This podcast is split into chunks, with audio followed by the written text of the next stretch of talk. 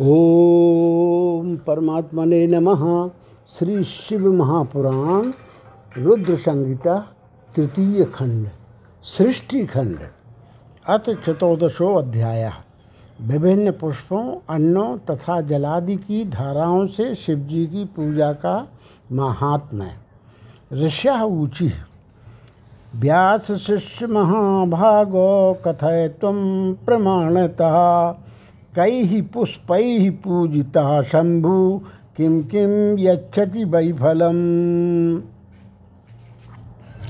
ऋषिगण बोले, हे महाभाग ये व्यास शिष्य, आप साप्रमाण हमें यह बताएँ कि किन किन पुष्पों से पूजन करने पर भगवान सदाशिव कौन कौन सा फल प्रदान करते हैं? श्रुतवाच शौनकाद्यश्चुर्षयः शृणुतादरतोऽखिलं कथयाम्यद्य सुप्रीत्या पुष्पार्पणे विनिर्णयम् एष यो विधि पृष्ठो नारदेन महर्षिणा। प्रोवाच परमप्रीत्या पुष्पार्पण विनिर्णयम सूत जी बोले हे शौनकादि ऋषियों आप आदर पूर्वक सब सुने। मैं बड़े प्रेम से पुष्पार्पण की विधि बता रहा हूँ। देवर्षि नारद ने भी इसी विधि को विधाता ब्रह्मा जी से पूछा था। तब उन्होंने बड़े ही प्रेम से शिव पुष्पार्पण पुष्पार्पण की विधि बताई थी।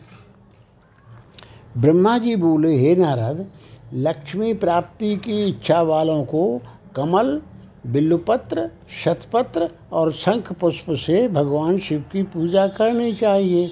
हे विप्र, यदि एक लाख की संख्या में इन पुष्पों द्वारा भगवान शिव की पूजा की जाए तो सारे पापों का नाश हो जाता है और लक्ष्मी की भी प्राप्ति हो जाती है।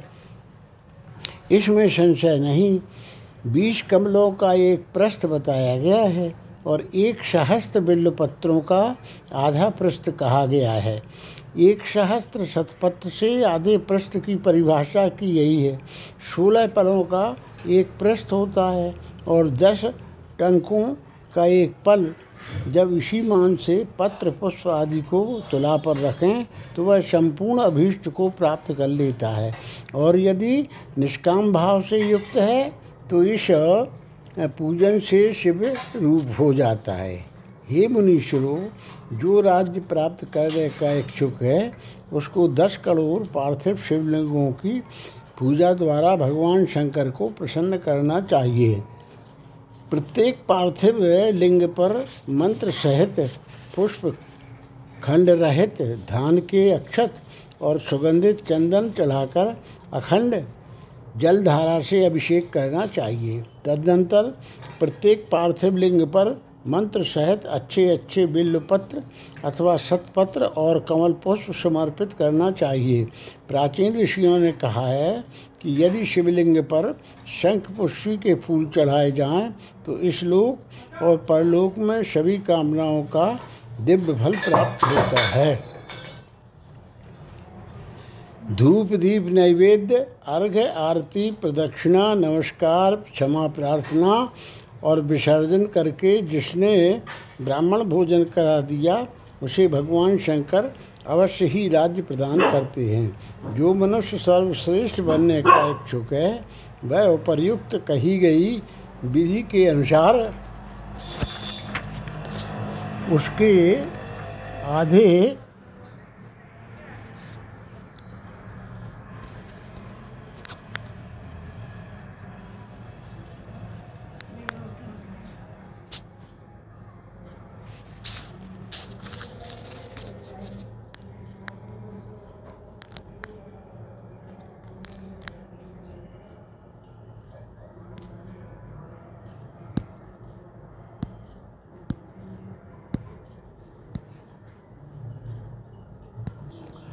उसके आधे अर्थात पाँच करोड़ पार्थिव शिवलिंग का यथाविधि पूजन करें।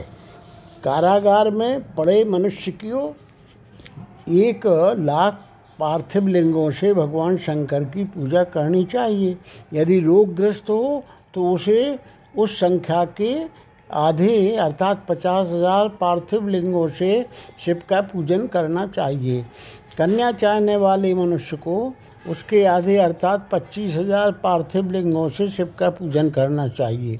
जो विद्या प्राप्त करने की इच्छा रखता है, उसे चाहिए कि वह उसके भी आधे पार्थिव लिंगों से शिव की अर्चना करे।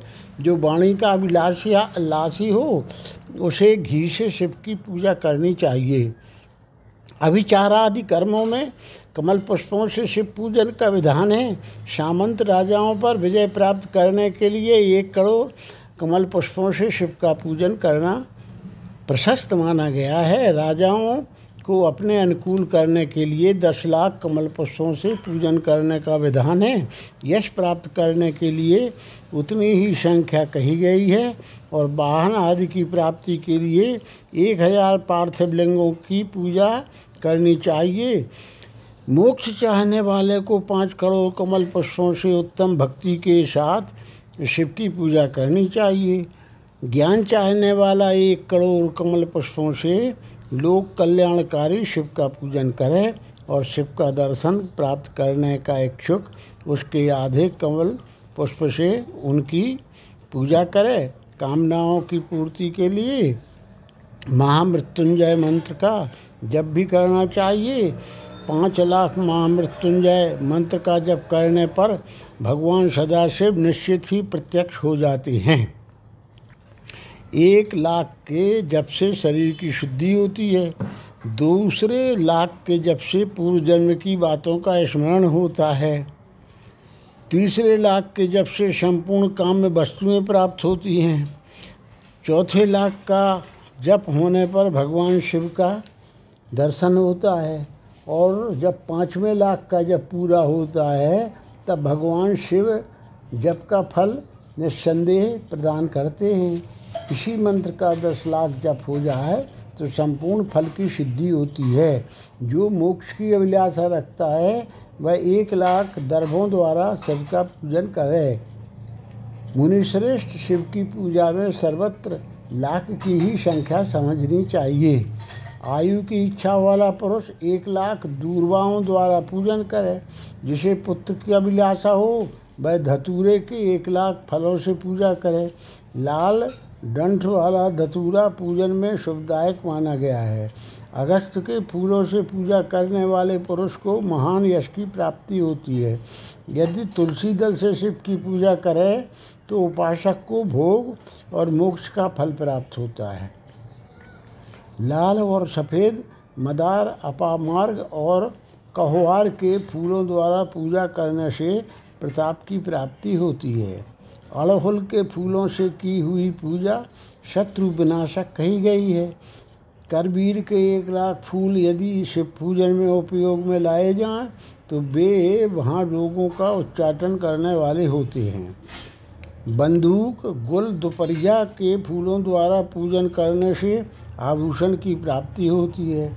चमेली से चमेली से शिव की पूजा करने से करके मनुष्य वाहनों को उपलब्ध करता है। इसमें संशय नहीं है। अतसी के फूलों से महादेव जी का पूजन करने वाला पुरुष भगवान विष्णु का प्रिय हो जाता है।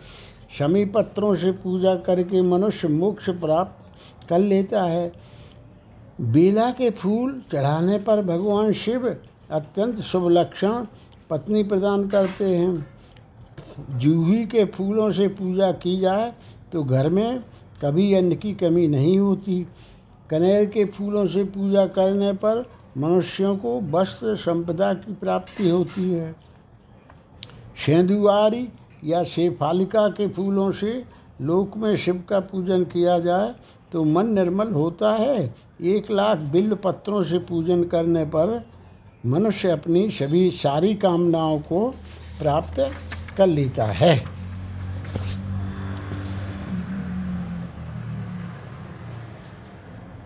हर श्रृंगार के फूलों से पूजा करने पर सुख संपत्ति की वृद्धि होती है। ऋतु में पैदा होने वाले फूल यदि शिव की पूजा में समर्पित किए जाएँ तो वे मोक्ष देने वाले होते हैं। इसमें संशय नहीं है। राई के फूल शत्रुओं के लिए अनिष्टकारी होते हैं।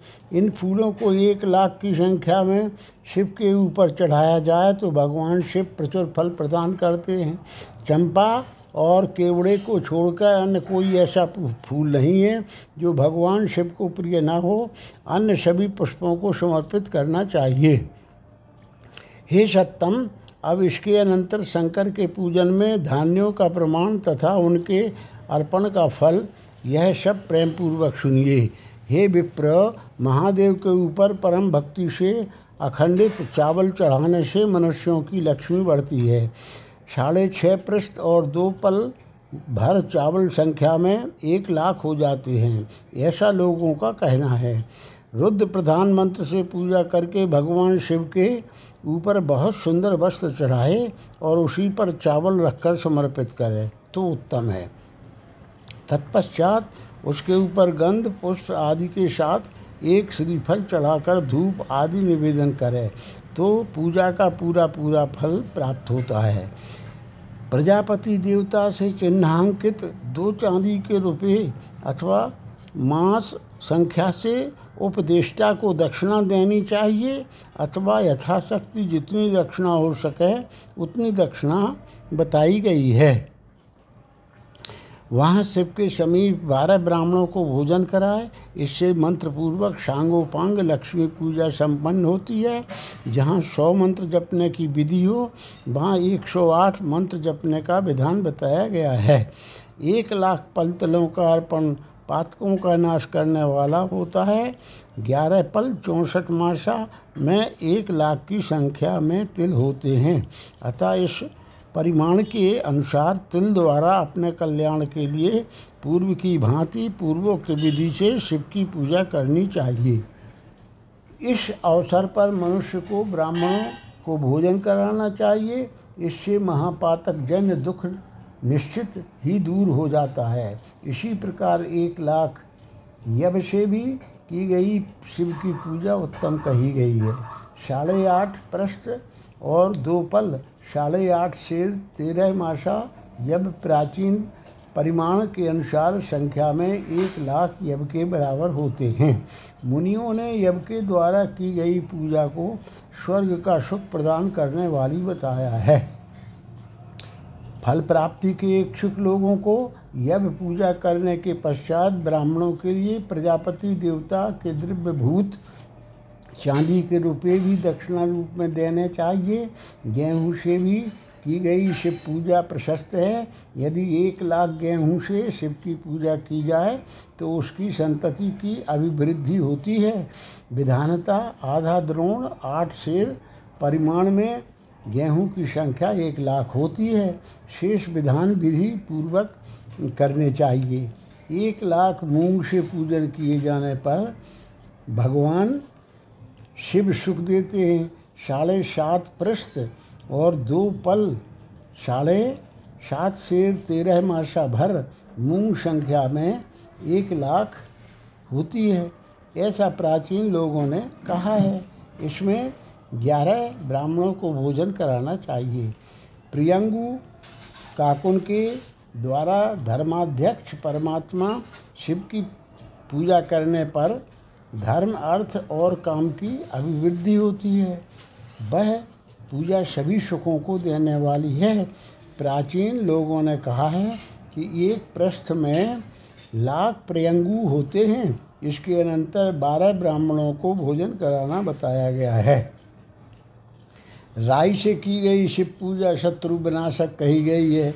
बीस पल, तीस मासा, भर सरसों के एक लाख दाने हो जाते हैं। उन एक लाख सरसों के दानों से की गई शिव की पूजा निश्चित ही शत्रु के लिए घातक होती है। ऐसा कहा गया है। अरहर की पत्तियों से शिव की, शिव को सुशोभित करके उनका पूजन करना चाहिए। शिव की पूजा करने के पश्चात एक गऊ और एक बैल का दान करना चाहिए। मरीची, काली मिर्च, से की गई शिव की पूजा, शत्रु का नाश करने वाली बताई गई है। अरहर की पत्तियों से रंग करके शिव की पूजा करनी चाहिए। यह पूजा नाना प्रकार के सुख एवं सभी अभिष्ट फलों को देने वाली है। हे मुनिषत्तम, शिव पूजा में इस प्रकार के प्रयुक्त धान्यों का परिमाण तो हमने आप लोगों को बता दिया है। हे मुनि ईश्वर अब प्रेम पूर्वक एक लाख पुष्पों का परिमाण भी सुने। सूक्ष्म मान को प्रदर्शित करने वाले व्यास जी ने एक पृष्ठ में शंख पुष्पी के पुष्पों की संख्या का संख्या एक लाख बताई है। ग्यारह ग्यारह पृष्ठ में चमेली के फूलों का मान एक लाख कहा गया है। इतना ही जूही के फूलों का मान है और उसका आधा राई के फूलों का मान होता है। मल्लिका मालती के लाख फूलों का पूर्ण मान बीस पृष्ठ है। तिल के पुष्पों का मान मल्लिका के मान की अपेक्षा एक पृष्ठ कम होता है। कनेर के पुष्पों का मान तिल के पुष्पों के मान का तिगुना कहा गया है।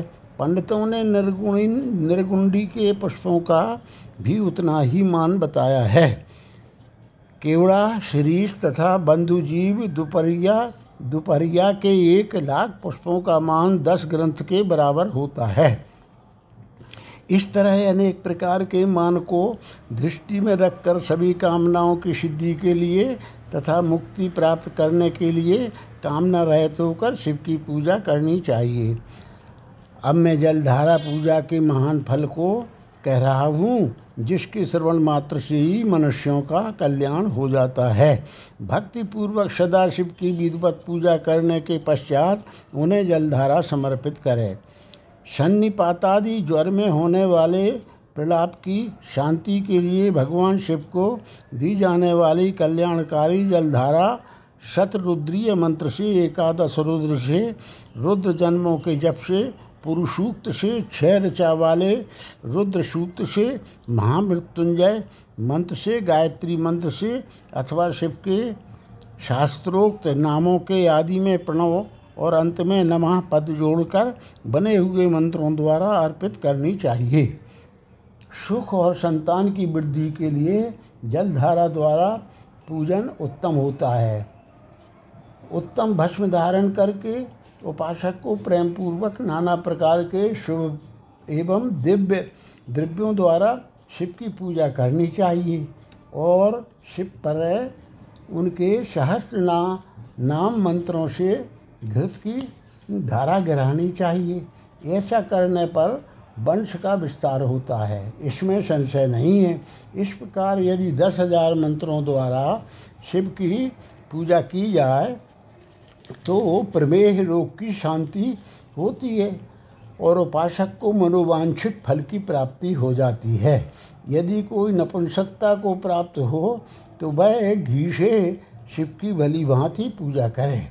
इसके पश्चात ब्राह्मणों को भोजन कराए। साथ ही उसके लिए मुनीश्वरों ने प्रजापत्य व्रत का भी विधान किया है।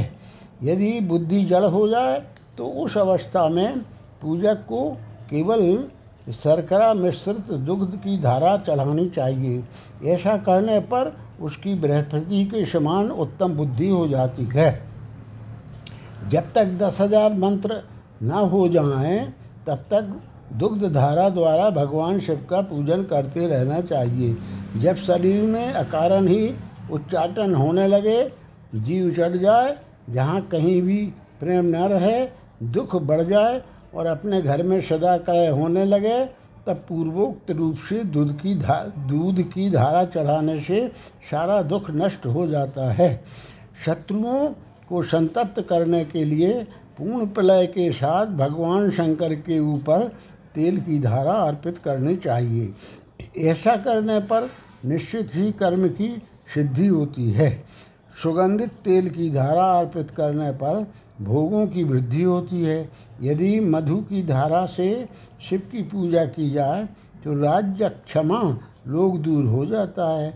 शिव के शिव जी के ऊपर ईख के रस की धारा चढ़ाई जाए तो वह भी संपूर्ण आनंद की प्राप्ति कराने वाली होती है। गंगा जल की धारा तो भोग और मोक्ष दोनों फलों को देने वाली है। ये सब जो जो धाराएँ बताई गई हैं, इन सबको मृत्युंजय मंत्र से चढ़ाना चाहिए। उसमें भी उक्त मंत्र का विधानता दस हज़ार जाप करना चाहिए और ग्यारह ब्राह्मणों को भोजन कराना चाहिए। हे मुनीश्वर, जो आपने पूछा था वह सब मैंने आपको बता दिया। संसार में सदाशिव की यह पूजा समस्त कामनाओं को पूर्ण करने में समर्थ और सफल है। भक्तिपूर्वक यथाविधि स्कंद और उमा के सहित भगवान शंभु की पूजा करके भक्त जो फल प्राप्त करता है, उसे जैसा सुना है वैसा ही कह रहा हूँ वैश लोक में पुत्र, पौत्र आदि के साथ समस्त सुखों का उपभोग करके अंत में सभी सुखों को देने वाले शिवलोक को जाता है। वह भक्त वहाँ करोड़ों सूर्य के समान देदी पिमान तथा सभी कामनाओं को पूर्ण करने वाले विमानों पर गान वाद्य यंत्रों से युक्त रुद्र कन्याओं से घर कर बैठे हुए शिव रूप में प्रलय पर्यंत क्रिया करता है। तदनंतर अविनाशी परम ज्ञान को प्राप्त करके मोक्ष को पा लेता है। ब्रह्मा जी बोले, आपने यह उचित ही पूछा है। तदनंतर जो हुआ, और मैंने जैसा पहले सुना है, वैसा ही संक्षेप में कहूँगा।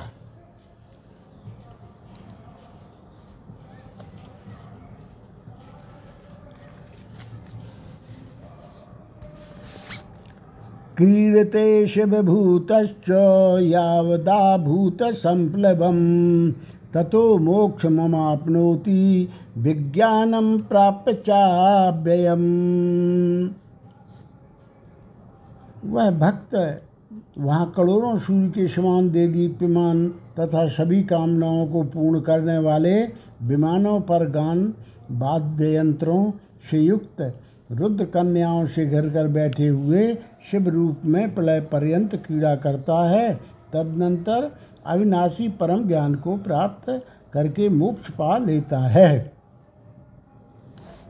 इति श्री शिव महापुराणे द्वितीयायाम रुद्र संगीतायाम प्रथम खंडे सृष्टि उपाख्याने शिव पूजा विधान वर्णन नाम चतुर्दशो अध्याय।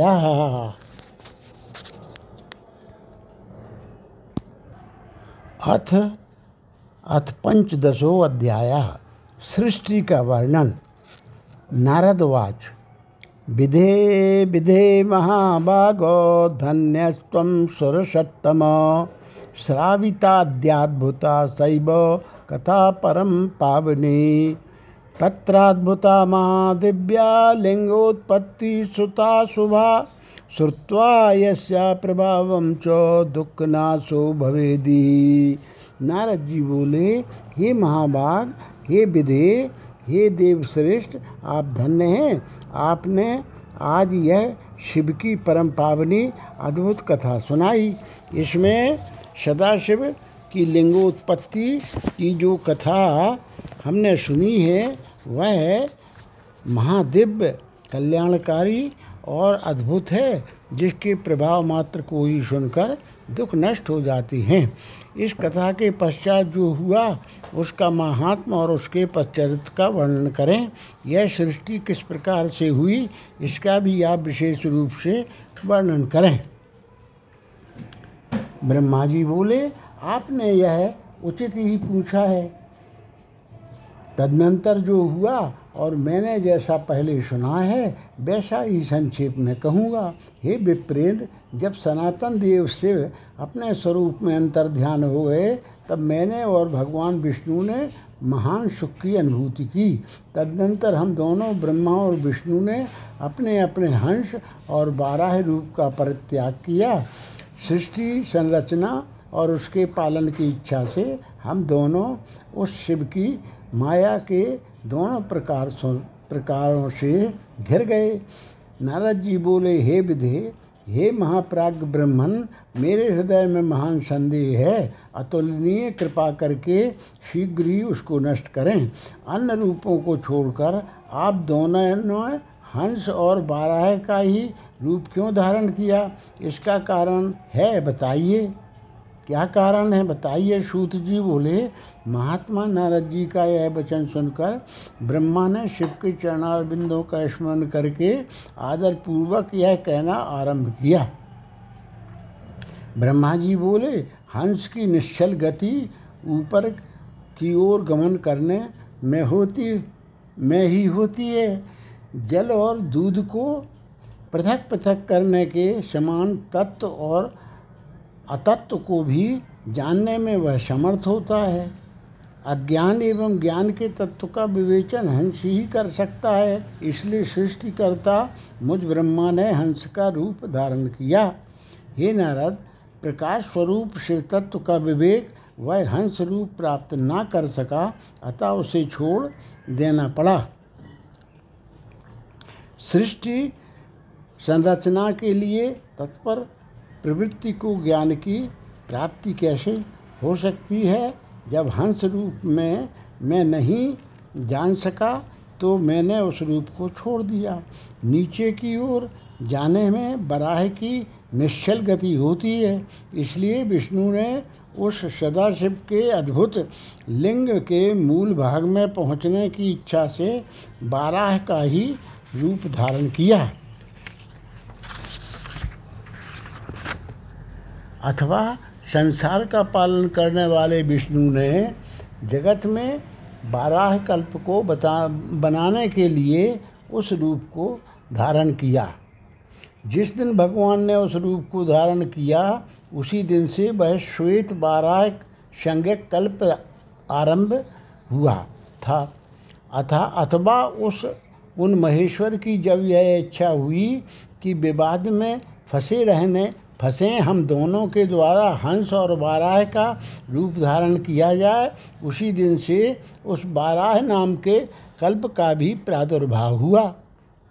हे नारद, सुनिए, मैंने इस प्रकार से तुम्हारे प्रश्नों का उत्तर प्रस्तुत कर दिया है। हे मुने, अब सदाशिव के चरण कमल का स्मरण करके मैं सृष्टि सृजन की विधि बता रहा हूँ। ब्रह्मा जी बोले, हे मुने जब महादेव जी अंतर ध्यान हो गए, तब मैं उनकी आज्ञा का पालन करने के लिए ध्यान मग्न हो कर्तव्य का विचार करने लगा। उस समय भगवान शंकर को नमस्कार करके श्री हरि से ज्ञान पाकर परमानंद को प्राप्त होकर मैंने सृष्टि करने का ही निश्चय किया।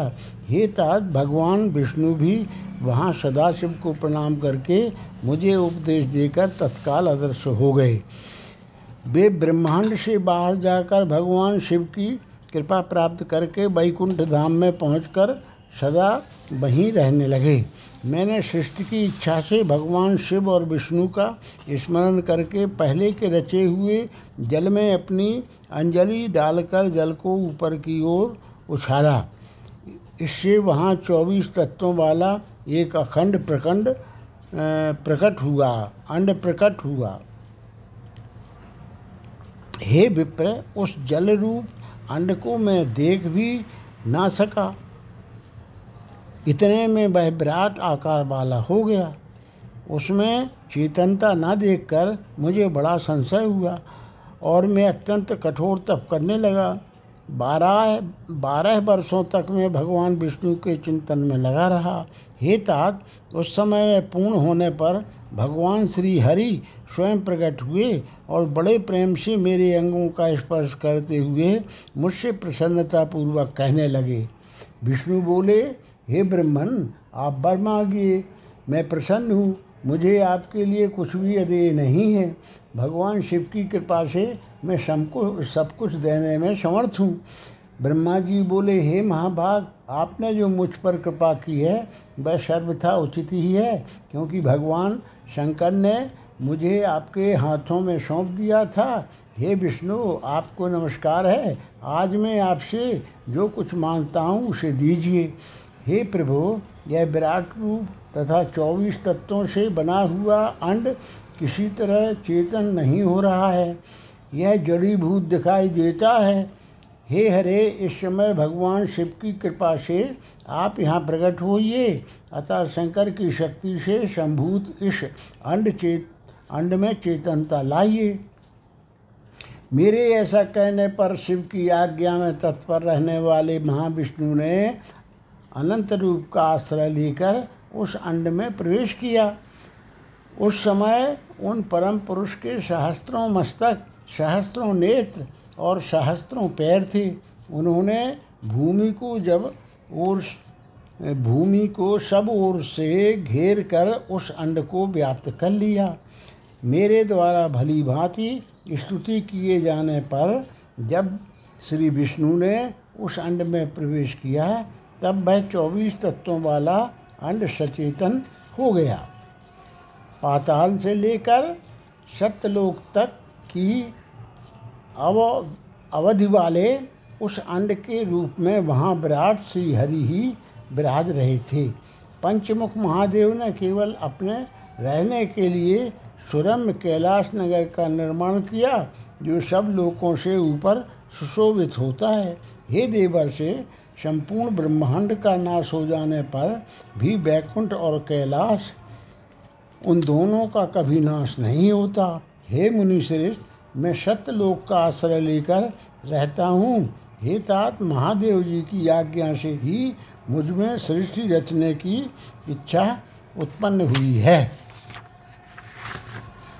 हे तात जब मैं सृष्टि की इच्छा से चिंतन करते, करने लगा, उस समय पहले मुझसे पापपूर्ण तमोगुणी सृष्टि का प्रादुर्भाव हुआ, जिसे अविद्या पंचक, पंच, पंचपर्वा अविद्या कहते हैं।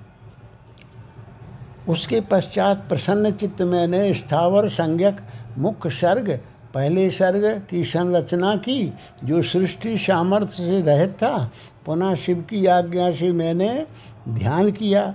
उस मुख्य सर्ग को वैसा देखकर, अपना कार्य साधने के लिए, सृष्टि करने के इच्छुक मैंने दुख से परिपूर्ण त्रियक स्रोत तिरछे उड़ने वाले सर्ग, दूसरे सर्ग का सृजन किया, यह भी पुरुषार्थ साधक नहीं था। उसे भी पुरुषार्थ साधन की शक्ति से रह जानकर जब मैं पुनः सृष्टि का चिंतन करने लगा, तब है मुझसे शीघ्र ही तीसरे सात्विक मर सर्ग का प्रादुर्भाव हुआ, जिसे ऊर्ध्व श्रोता कहते हैं। यह देव सर्ग के नाम से विख्यात हुआ। यह देव सर्ग सत्यवादी तथा अत्यंत सुखदायक है। उसे भी पुरुषार्थ साधन से रहत मानकर मैंने अन्य सर्ग के लिए अपने स्वामी श्री शिव का चिंतन आरंभ किया। तब भगवान शंकर की आज्ञा से एक रजोगुणी सृष्टि का प्रादुर्भाव हुआ, जिसे अरबाक श्रोता चौथा सर्ग कहा गया, जो मनुष्य सर्ग कहलाता है, वह सर्ग पुरुषार्थ साधन का अधिकारी हुआ। तदनंतर महादेव जी की आज्ञा से भूत आदि की सृष्टि, भूत सर्ग, पांचवा सर्ग हुई। इस प्रकार मैंने पाँच प्रकार की सृष्टि की। इसके अतिरिक्त तो तीन प्रकार के सर्ग, मुझ ब्रह्मा और प्रकृति के सानिध्य से उत्पन्न हुए। इनमें पहला महतत्व का सर्ग है, दूसरा सूक्ष्म भूतों अर्थात तन्मात्राओं का सर्ग है और तीसरा वैकारिक सर्ग कहलाता है। इस तरह ये तीन प्राकृत सर्ग हैं। प्राकृत और वैकृत दोनों प्रकार के सर्गों को मिलाने से आठ सर्ग होते हैं। इनके अतिरिक्त नौमा कौमार सर्ग है, जो प्राकृतिक और वैकृत भी है, इन सबके अवान्तर भेद हैं, जिनका वर्णन मैं नहीं कर सकता। उसका उपयोग बहुत थोड़ा है। अब मैं द्विजात्मक सर्ग का वर्णन कर रहा हूँ, कह रहा हूँ। इसी का दूसरा नाम कौमार सर्ग है, जिसमें सनक, सनंदन आदि कुमारों की महान सृष्टि हुई है। सनक आदि मेरे पाँच मानस पुत्र हैं। सनक सनंदन, सनातन सनत कुमार तथा सनत सुजात। पाँच मानस पुत्र हैं जो मुझ ब्रह्मा के ही समान हैं। ये महान वैराग्य से संपन्न तथा उत्तम व्रत का पालन करने वाले हुए। उनका मन सदा भगवान शिव के चिंतन में ही लगा रहता है। वे संसार से विमुख एवं ज्ञानी हैं। उन्होंने मेरे आदेश होने पर भी सृष्टि के कार्य में मन नहीं लगाया। हे मुनि श्रेष्ठ सनकादि कुमारों के लिए दिए हुए नकारात्मक उत्तर को सुनकर मैंने बड़ा भयंकर क्रोध प्रकट किया। किंतु हे नारद, मुझे मोह हो गया। हे मुने, क्रोध और मोह से विवल मुझ ब्रह्मा के नेत्रों से क्रोधवश आँसू की बूंदें गिरने लगी। उस अवसर पर मैंने मन ही मन भगवान विष्णु का स्मरण किया। वे शीघ्र ही आ गए और समझाते हुए मुझसे कहने लगे, आप भगवान शिव की प्रसन्नता के लिए तपस्या कीजिए। हे मुनिश्रेष्ठ, श्री हरि ने जब मुझे ऐसी शिक्षा दी, तब मैं महाघोर एवं उत्कृष्ट तप करने लगा। सृष्टि के लिए तपस्या करते हुए मेरी दोनों भुएँ और नाशिका के मध्य भाग से जो उनका अपना ही अभिमुक्त नामक स्थान है, महेश्वर की तीन मूर्तियों में अन्य, अन्यतम पूर्णांश सर्वेश्वर एवं दयासागर भगवान शिव अर्धनारीश्वर रूप में प्रकट हुए, जो जन्म से रहत तेज की शक्र राशि सर्वज्ञ तथा सर्वकर्ता हैं। उन नील लोहित नामधारी भगवान उमा वल्लभ को सामने देखकर बड़ी भक्ति से मस्तक झुकाकर उनकी स्तुति करके मैं बड़ा प्रसन्न हुआ और उन देव देवेश्वर से बोला, हे प्रभु, आप त्रिविध जीवों की सृष्टि करें। मेरी बात सुनकर उन देवाधिदेव महेश्वर रुद्र ने अपने ही समान बहुत से रुद्रगणों की सृष्टि की। तब मैंने, स्वामी तब मैंने स्वामी महेश्वर महारुद्र से फिर कहा, हे देव, आप ऐसे जीवों की सृष्टि करें जो जन्म और मृत्यु के भय से मुक्त हों।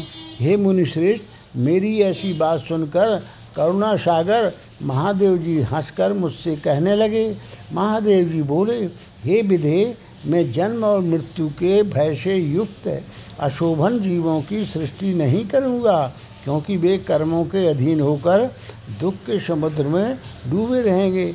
मैं तो गुरु का स्वरूप धारण करके उत्तम ज्ञान प्रदान कर दुख के सागर में डूबे हुए उन जीवों का उद्धार मात्र करूँगा, उन्हें पार करूँगा।